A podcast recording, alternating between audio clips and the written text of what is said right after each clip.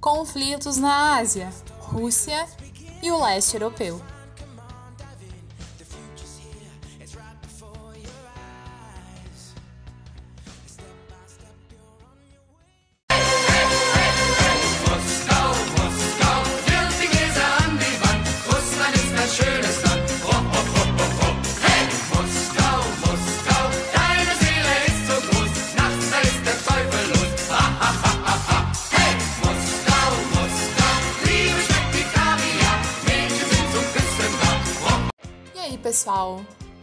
Prontos para que mais uma música fique impregnada na mente de vocês? Hein?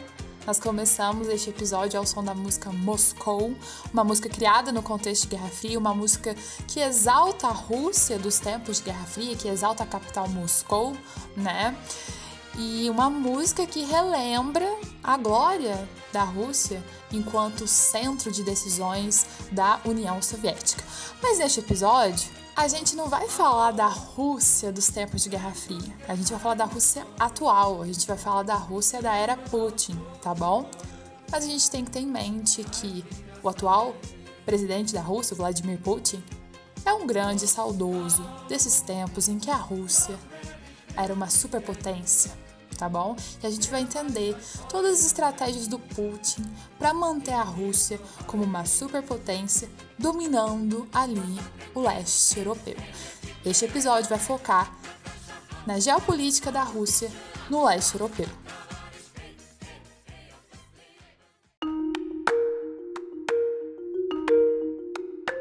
Então vamos focar nossas atenções na Rússia atual, na Rússia de Vladimir Putin, literalmente de Vladimir Putin, né? Porque desde que ele entrou no poder nunca mais saiu. E a gente vai focar então nessa Rússia atual, falar desses conflitos atuais. O que, a gente tem que ter em mente? Que desde que o Vladimir assumiu pela primeira vez o governo, né, o poder na Rússia em 2000, né, nos anos 2000, ele promoveu uma série de reformas internas para revitalizar a economia russa, por conta né, de todo o período de crise que a Rússia passou com o fim da União Soviética, e ele também adotou algumas estratégias ousadas, algumas estratégias polêmicas, né, para recolocar o país como um protagonista no cenário internacional. Ele conseguiu, porque hoje né, o país é um ator decisivo nas principais questões globais e passou a ser visto com um certo temor e respeito pela comunidade internacional. Então, as grandes potências, Estados Unidos né, e os países da União Europeia sempre respeitam as decisões russas, né? Ninguém peita a Rússia e por conta disso ela faz muitas coisas, muitas estratégias ousadas no leste europeu, interfere em muitos conflitos por conta desse poderio, né, que a Rússia possui. Ela entrou no período de crise, ainda hoje, né, tem algumas fragilidades econômicas, mas o fato é que a Rússia voltou a se posicionar como uma superpotência. E a gente tem que entender muito a figura do Vladimir Putin, né, para isso. O Vladimir, ele é um saudoso da Rússia dos czares, né, daquela Rússia derrubada em 1917 pela revolução é, de, dos bolcheviques, tá bom? E a gente tem que entender que o Putin hoje, ele vem com um discurso de pan-eslavismo, de um discurso voltado para a unidade étnica. É muito importante a gente entender a figura do Putin, porque desde que ele entrou no poder nos anos 2000, ele nunca mais saiu. Então a Rússia dos anos 2000 até hoje, ela é comandada pelo Vladimir Putin. E o que ele pensa sobre o que deve ser a Rússia é muito importante para entender suas ações atuais, né, em vários conflitos, nos países, né, ali no leste europeu e também em relação, né, à sua política com o restante do mundo. Então é, é importante a gente entender isso, que o Vladimir ele é um saudoso dos tempos em que a Rússia era um grande império,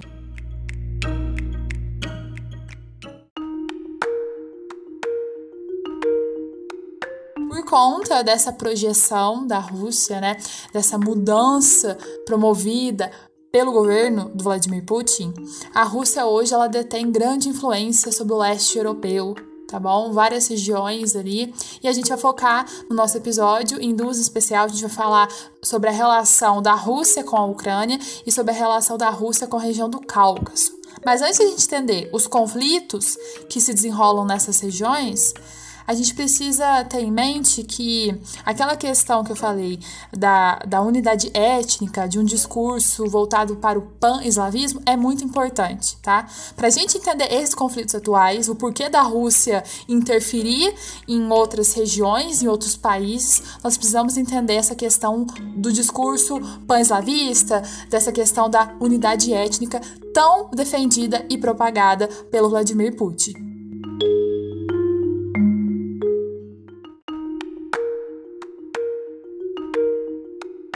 Para a gente entender essa política do Putin, nós precisamos voltar um pouco no passado, tá bom? Bem, durante o período de existência da União Soviética, as autoridades soviéticas promoveram um processo de russificação das repúblicas não russas, ou seja, aquelas repúblicas em que a majoritária parte da população não era russa, né? Era de outra etnia. Nós tínhamos a Ucrânia, que viviam os ucranianos, né? Cada república ali tinha sua própria etnia, né? Ou várias etnias vivendo ali. E a Rússia, esse processo aí de russificação, ele é bem anterior à União Soviética. O Império Russo já fazia isso. Mas foi uma prática que se manteve durante o período de existência da União Soviética. Então, as autoridades soviéticas incentivavam migrações de russos étnicos para várias regiões da União Soviética. Porque, se a gente for lembrar, a União Soviética é formada por várias repúblicas, não é mesmo? Então, as autoridades russas promoviam essas migrações com o intuito de garantir uma identidade comum associada à pátria russa, tá bom?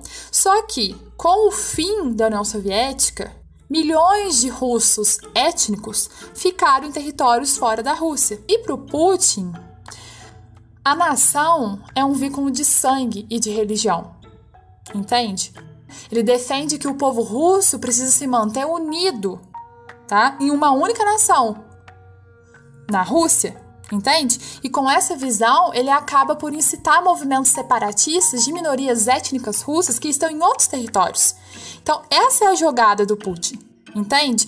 Tem várias minorias étnicas em vários territórios fora da Rússia. E o Putin fala: "Não, porque os russos devem ficar, né, unidos numa mesma pátria".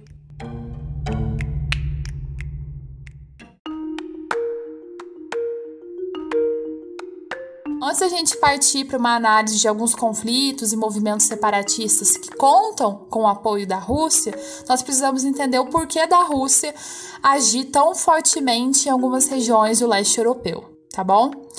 Bem, a Rússia hoje ela atua tanto como produtora quanto como transportadora de petróleo e gás.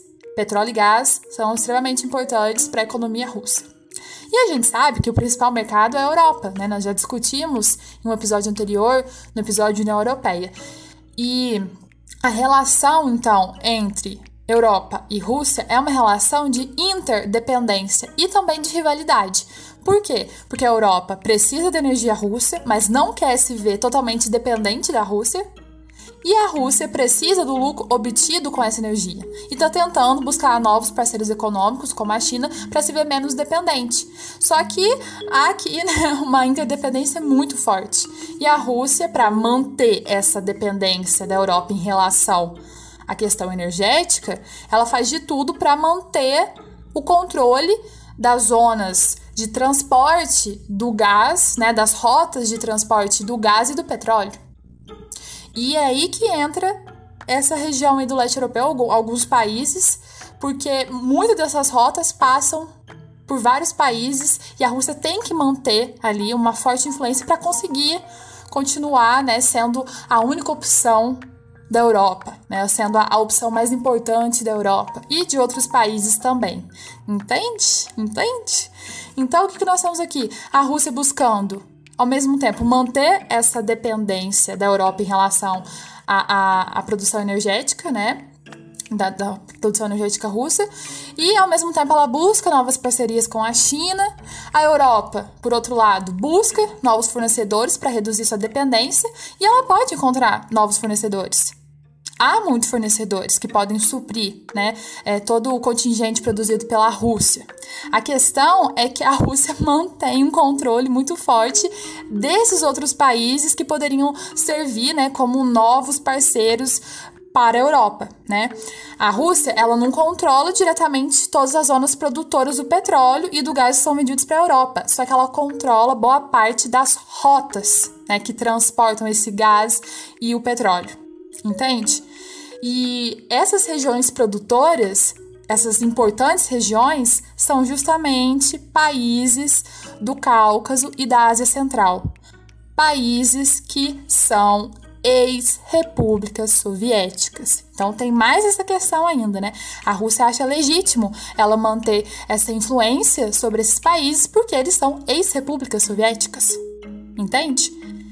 Mas por conta desses países hoje não fazerem parte mais de uma União Soviética, eles são livres para escolher, né, quais parceiros eles quiserem, né? Eles são livres para poder escolher seus parceiros econômicos. Então, a Rússia precisa manter-se como a única opção para esses países. A Rússia tem que fazer aí estratégias mirabolantes para conseguir manter essa dependência desses países em relação à Rússia. E como que ela consegue isso?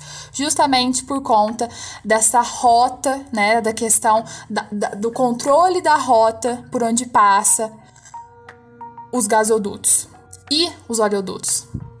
Entende? Há aqui uma disputa geopolítica que se dá por meio de contratos entre esses países e a Rússia e também por conta do controle das rotas por onde passam os oleodutos e os gasodutos. Mas como assim? Por que, que eles não constroem novos oleodutos né, e gasodutos? Gente, já está pronto, né? E é caro para construir. A maioria dos gasodutos e oleodutos foram construídos lá na época da União Soviética.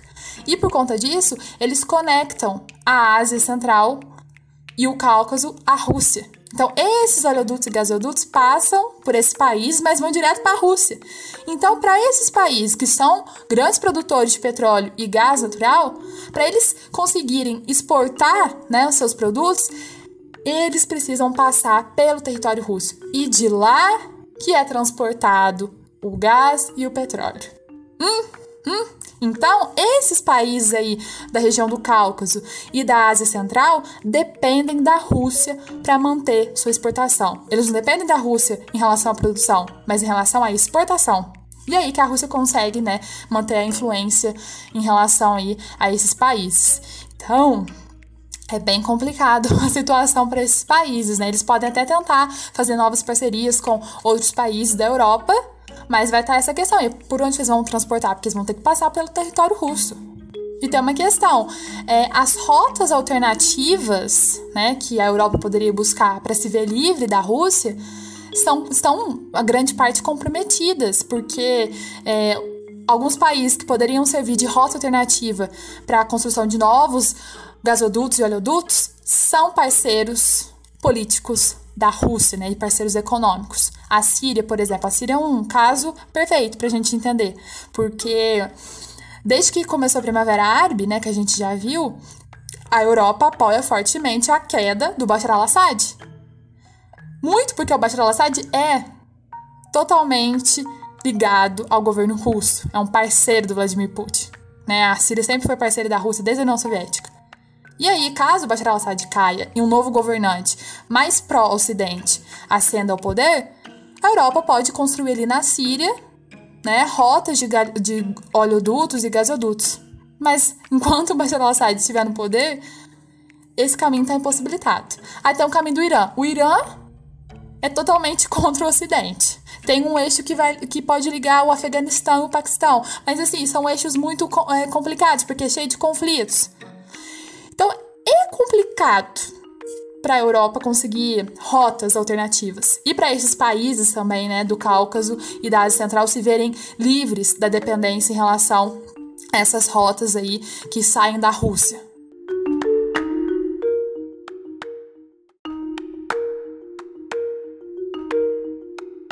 E aí que entra a Ucrânia.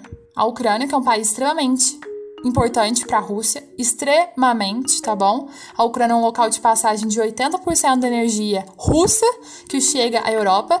Isso mesmo, você não escutou errado, 80%.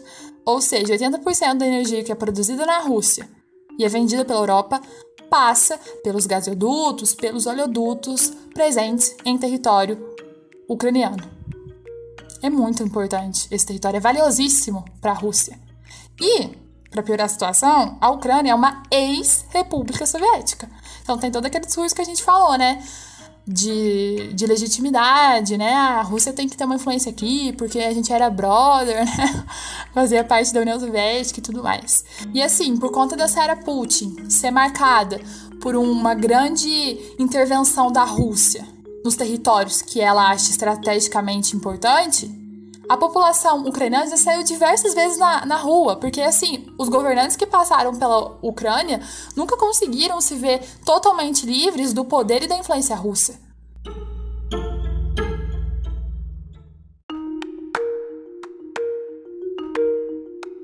Diante desse contexto, agora a gente pode falar de alguns conflitos que se desenrolaram em território ucraniano. E é aqui que vai entrar aquela questão que eu falei bem no começo do episódio, né? Do discurso, pães lavistas, desse discurso de unidade étnica proferido pelo Putin, né? Defendido pelo Putin. Por quê? Porque ah, os conflitos que ocorrem e ocorreram na Ucrânia envolvem minorias russas que queriam se ver livres, né, separados do território ucraniano para poder se anexarem ao território russo tá bom? No leste da Ucrânia, há grandes minorias russas interessadas em manter os laços com a Rússia. E aí o Putin, né, uma figura de tamanho poder, encampa esses discursos, né, profere esses discursos nacionalistas, né, ligados à etnia, que os russos precisam estar na pátria russa, né, precisam fazer parte de um mesmo país, precisam estar unidos. É claro que é, esses movimentos conseguem maior legitimidade, porque é uma potência, né, como a Rússia é, está de alguma forma apoiando, né, esses movimentos. E esse apoio muitas vezes é direto, né, escancarado, escancarado mesmo, e outras vezes já é por baixo dos panos, mas assim, a comunidade internacional sabe que a Rússia apoia muitos movimentos separatistas fora, né, do território russo.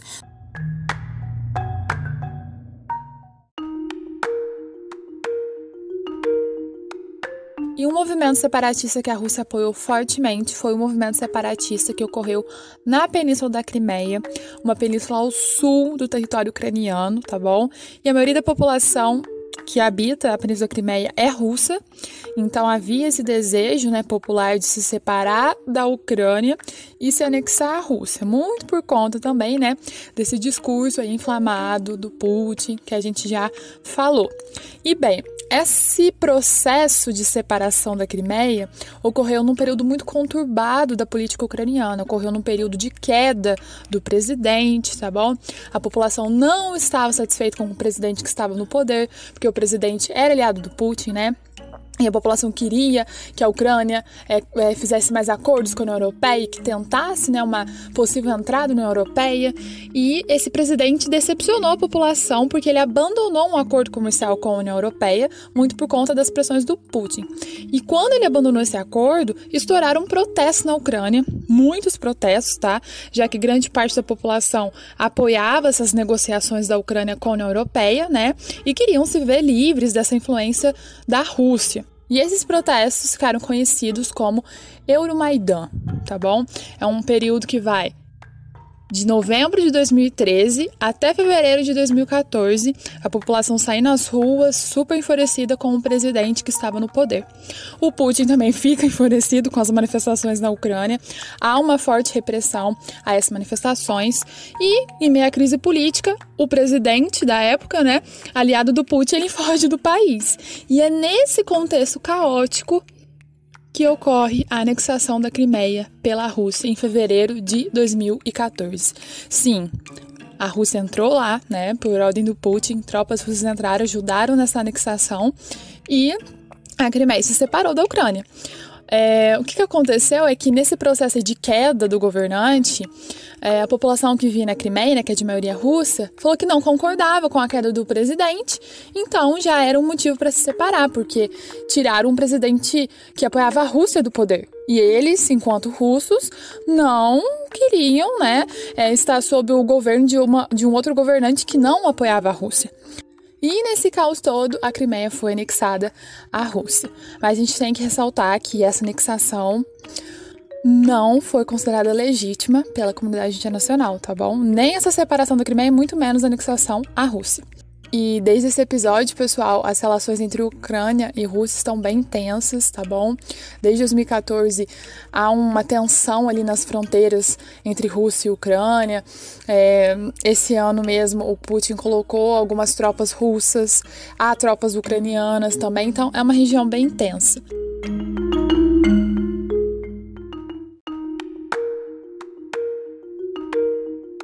E tem outra questão, pessoal, muito emblemática. Depois de todo esse movimento separatista ocorrido na Crimeia, depois desse apoio da Rússia né, ao movimento separatista, e depois ela ter anexado uma parte do território ucraniano, outras províncias de maioria russa no, no território ucraniano também começaram seus processos de separação. Então, desde 2014, há regiões na Ucrânia, há províncias como a de Donetsk e Lugansk que estão passando por um processo né, de tentativa de separação da Ucrânia. Só que o governo ficou esperto, né, depois que aconteceu com a Crimeia, e começou a reprimir novos focos separatistas. A questão é que desde 2014, muitas regiões estão aí num processo complicado de separação, repressão de um lado e muita, muita violência. Para vocês terem uma noção, desde 2014 essas regiões de Lugansk e Donetsk passam por uma guerra civil e mais de 10 mil pessoas já morreram nos conflitos.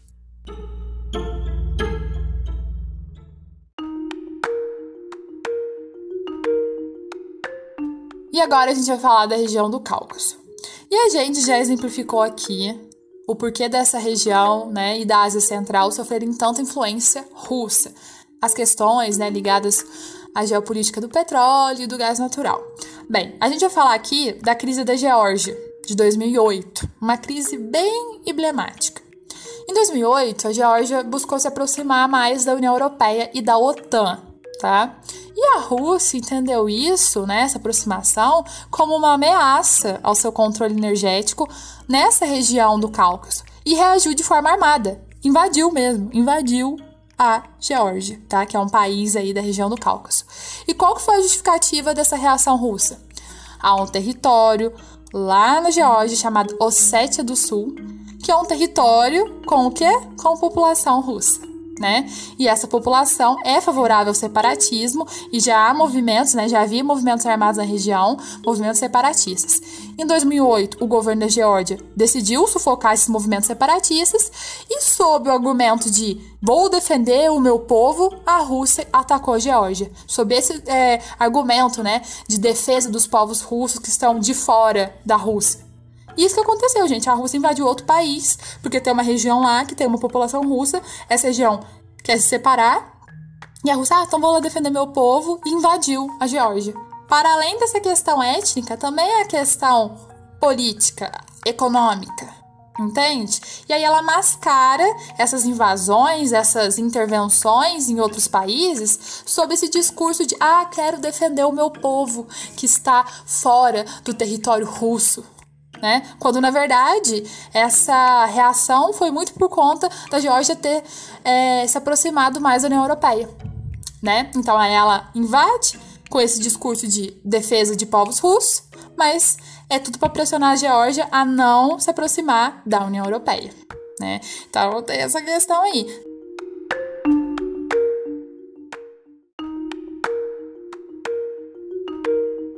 E na Geórgia, pessoal, há outro território também, que é a Abcácia, que também é um território que quer se separar da Geórgia, né? E também recebe apoio da Rússia. Então a Rússia, ela apoia o movimento separatista e tudo quanto é lugar. Tem um russo ali querendo se ver livre a estar tá apoiando o movimento separatista. Só que a gente vai ver que quando o movimento separatista é dentro da Rússia, aí já é outra história. Aí ela sufoca, né? Ela sufoca, ela reprime o movimento separatista, mas quando é fora do território russo e quando ela tem a chance de abocanhar alguns territórios, ela tá ali apoiando com tudo mesmo. Se precisar, ela invade, se precisar, ela anexa. E essas atitudes do Putin são muito polêmicas, né? Como eu disse no começo do episódio, ele reergueu a Rússia aí, mas fez umas atitudes bem polêmicas, bem polêmicas mesmo, para conseguir manter esse poderio da Rússia, né? Principalmente em relação a, ao petróleo, né? A questão energética, ao gás natural, né?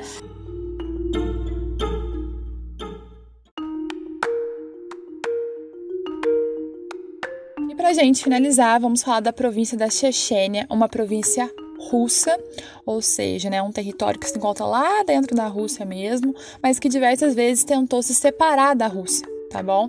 Diversas vezes iniciou movimentos separatistas. Mas quando o movimento separatista é dentro da Rússia, aí já é outra história. A Rússia reprime, pessoal. A Rússia sufoca. Agora, quando o movimento separatista é em outro país, né, em outro território, ela apoia.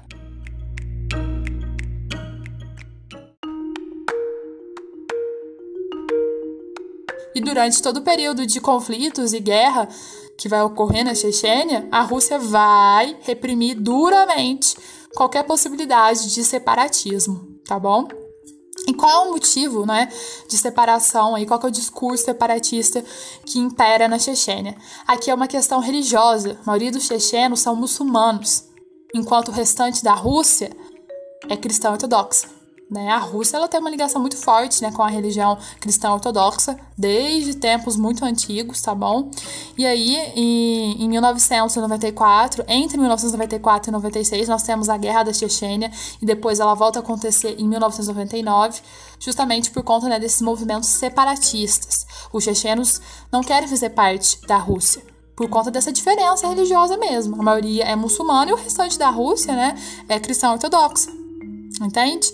Só que é uma área rica em petróleo. Aí, né, você acha que a Rússia vai perder? Você acha que a Rússia vai perder? Vai deixar que essa, que essa província saia do território russo, né, consiga a sua separação? De forma alguma.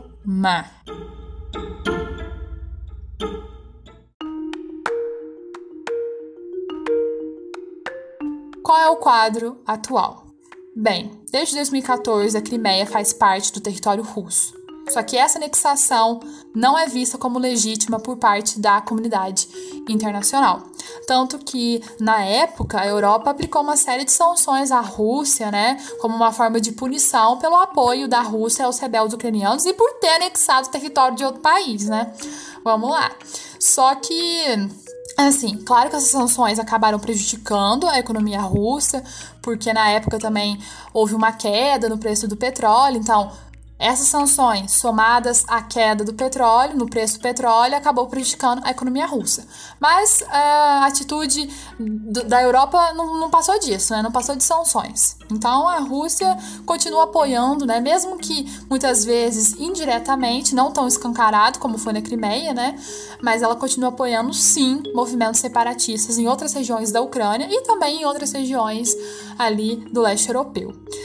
As penínsulas de Lugansk e Donetsk não conseguiram sua separação até hoje e desde 2014 vive num cenário de guerra civil.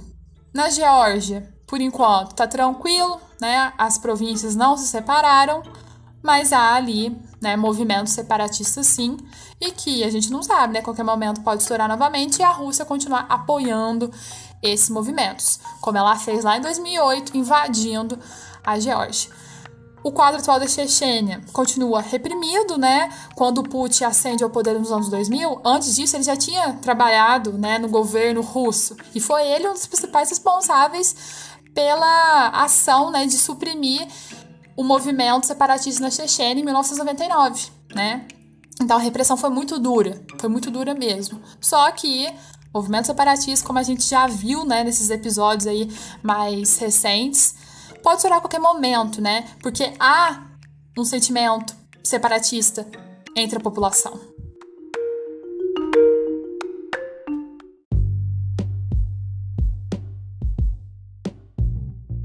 Então é isso, pessoal. Espero que vocês tenham compreendido um pouco sobre essa geopolítica da Rússia no leste europeu, que vocês tenham compreendido um pouco dessa era Putin, né, que é marcada por intervenções, que é marcada por estratégias polêmicas, tá bom?